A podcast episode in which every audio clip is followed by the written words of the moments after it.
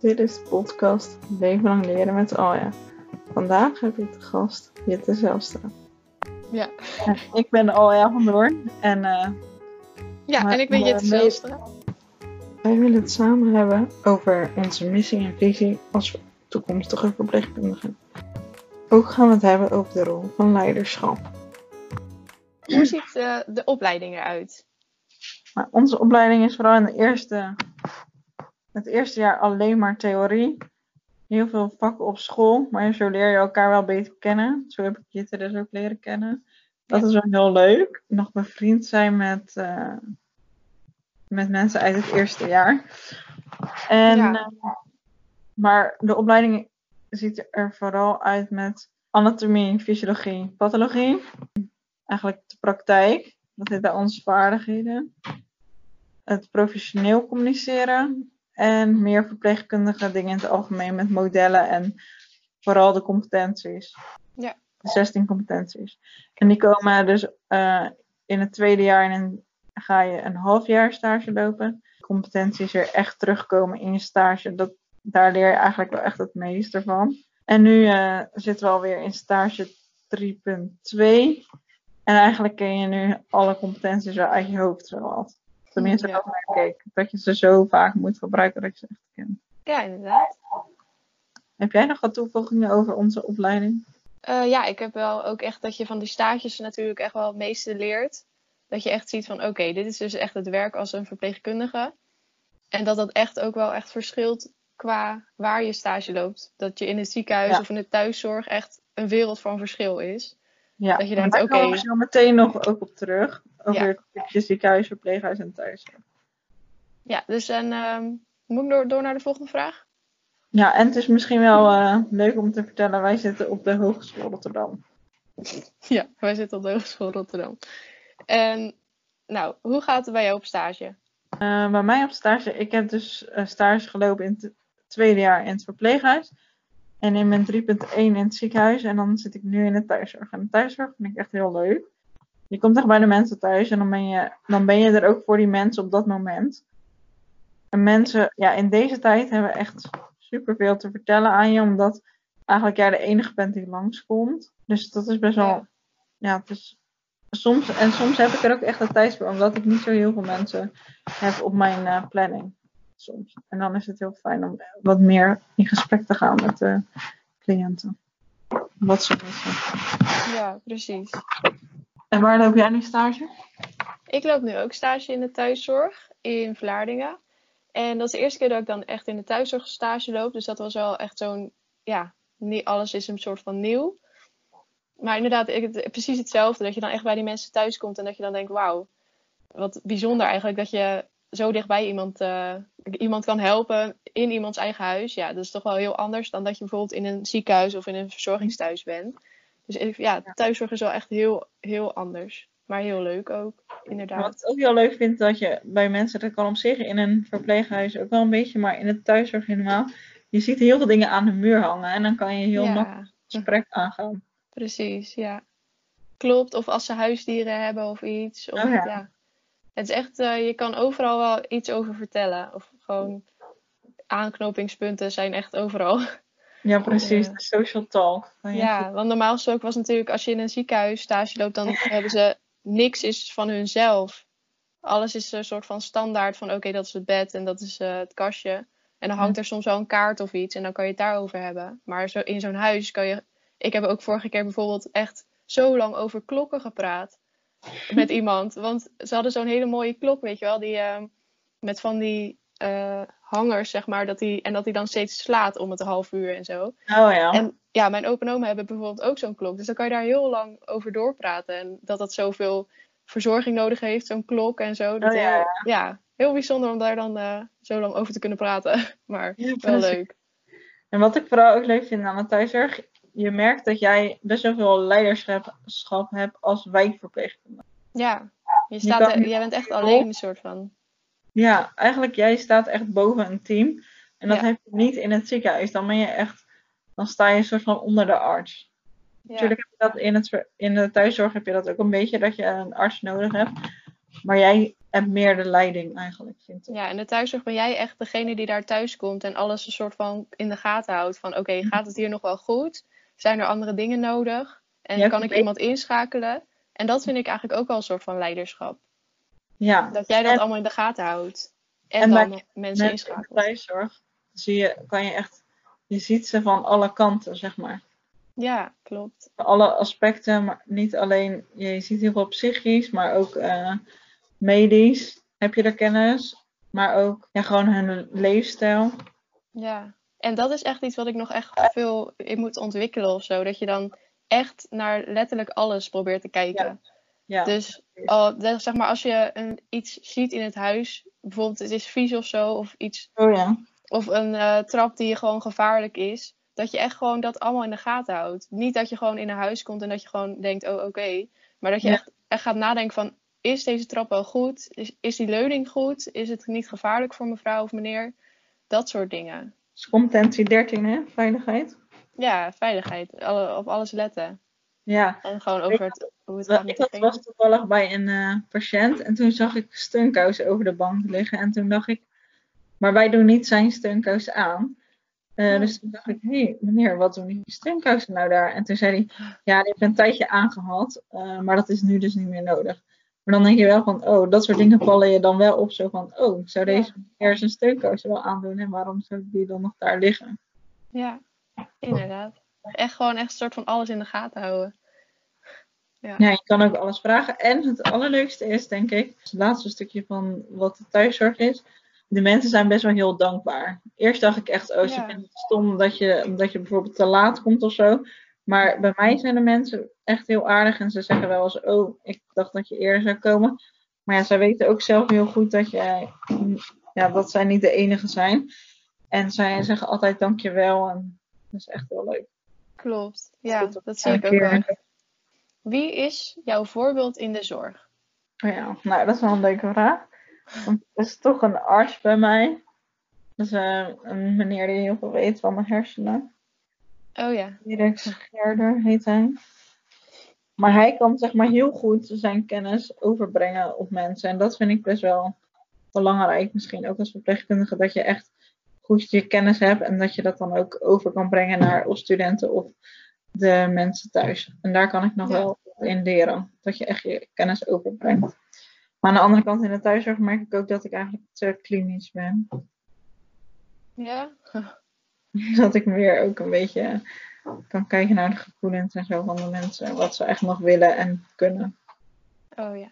Soms zijn ze gewoon al te oud om een soort van nog te innoveren. En hoe is dat bij jou? Wie is jouw voorbeeld? Ehm, ja, ik heb eh, niet, niet echt één specifiek voorbeeld, maar ik merk wel dat als ik eh, op stages ben, dat ik dan verpleegkundigen zie en dat ik dan wel echt denk, wauw, jij doet je werk echt goed en Mhm. je bent er echt voor de patiënt. En dan denk ik, ja, daar kan ik nog zoveel voor, van leren of dat zou ik ook, zo zou ik ook willen zijn. Dus eigenlijk heb ik heel veel verschillende voorbeelden, eh, ja, gewoon heel veel mensen met wie ik samenwerk, waarvan ik denk, wauw, jij doet het echt goed. En dan is het vooral naar de patiënt of ook naar een collega? Of... Ja, misschien wel gewoon, ja, allebei inderdaad wel, maar met name naar de patiënt.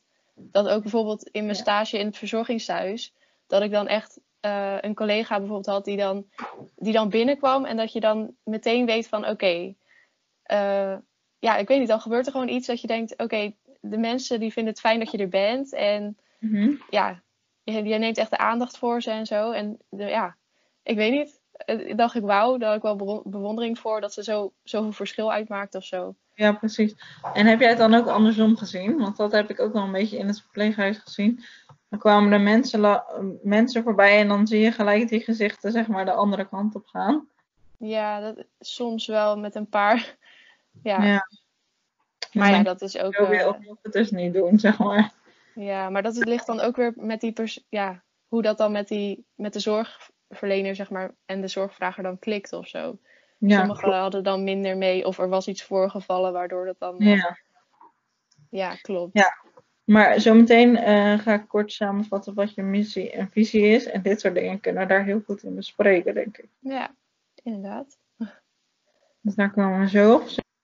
ja, hoe, is, hoe zijn podcasts van artsen?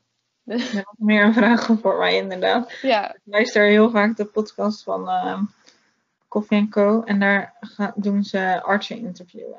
En het is heel grappig omdat die artsen vertellen vaak dat ze wat meer bij de, wat dichter bij de patiënt willen staan eigenlijk. Dus qua ehm, het praten, omdat artsen natuurlijk bekend staan omdat ze een beetje koud en zo zijn. En dat Ja. ze oh ja. vertellen. En dat, je merkt gewoon van die artsen die dan ook zeggen, ja, de verpleegkundigen die zijn daar veel beter in opgeleid. En ze worden nu wel beter opgeleid daarin. Dus dat is wel heel leuk. Vooral de communicatietechnieken en zo die wij hebben aangeleerd. Ik denk dat ik daar echt veel aan heb gehad ook.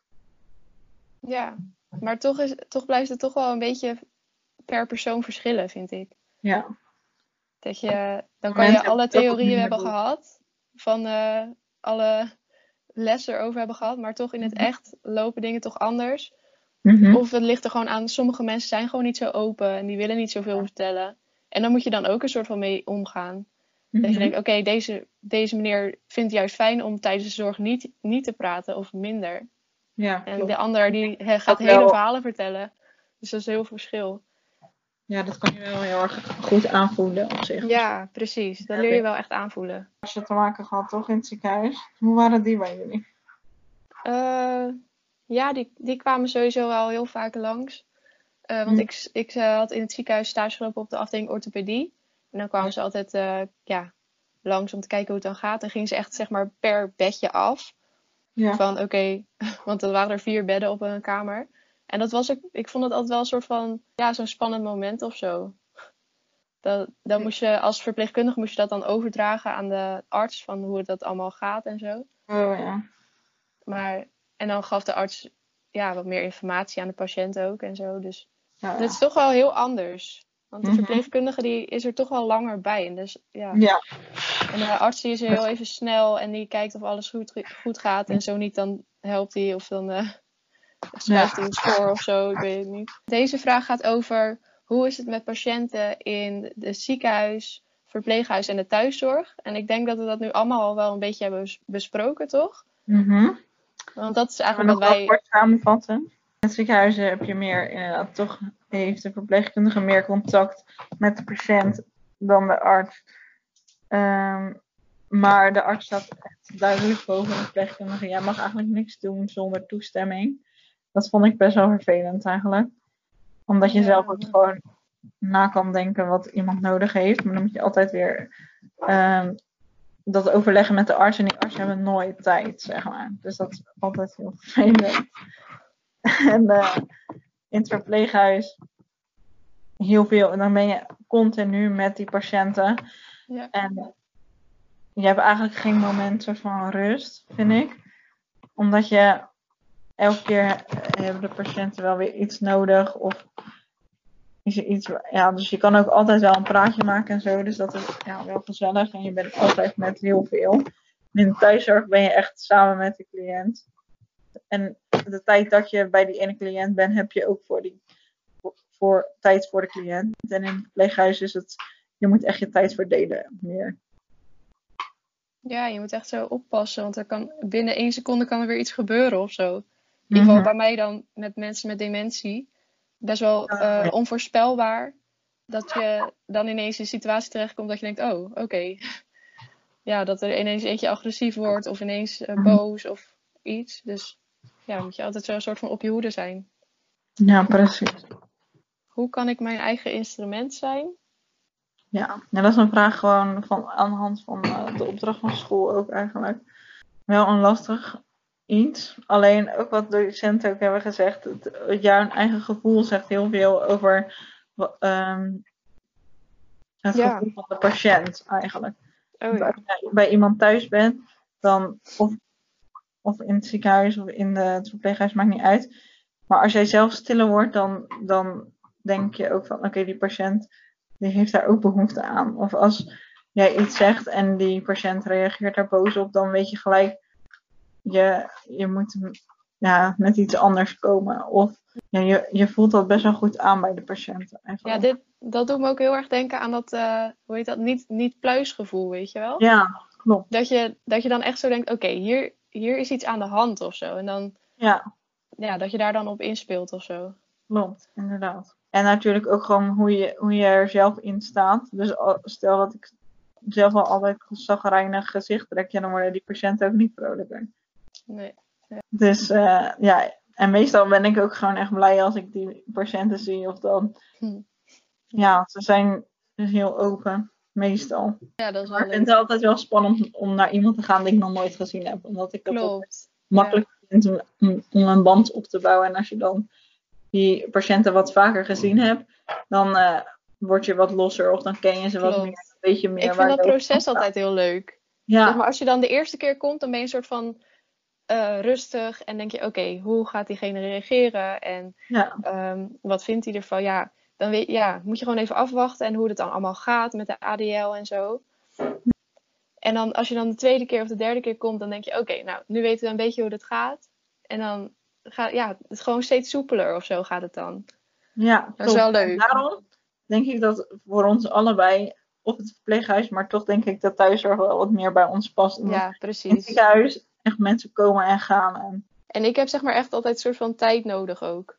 ja, om iemand echt te leren kennen. En ik vind dat gewoon veel fijner dan dat je continu met nieuwe mensen bent. Want ik Ja, vind dat klopt. gewoon voor mezelf ook gewoon niet fijn om continu met nieuwe mensen te zijn. Ik weet niet wat dat is. Nee, Maar- op zich het ziekenhuis, zeg maar, het klinische vind ik wel heel leuk en interessant.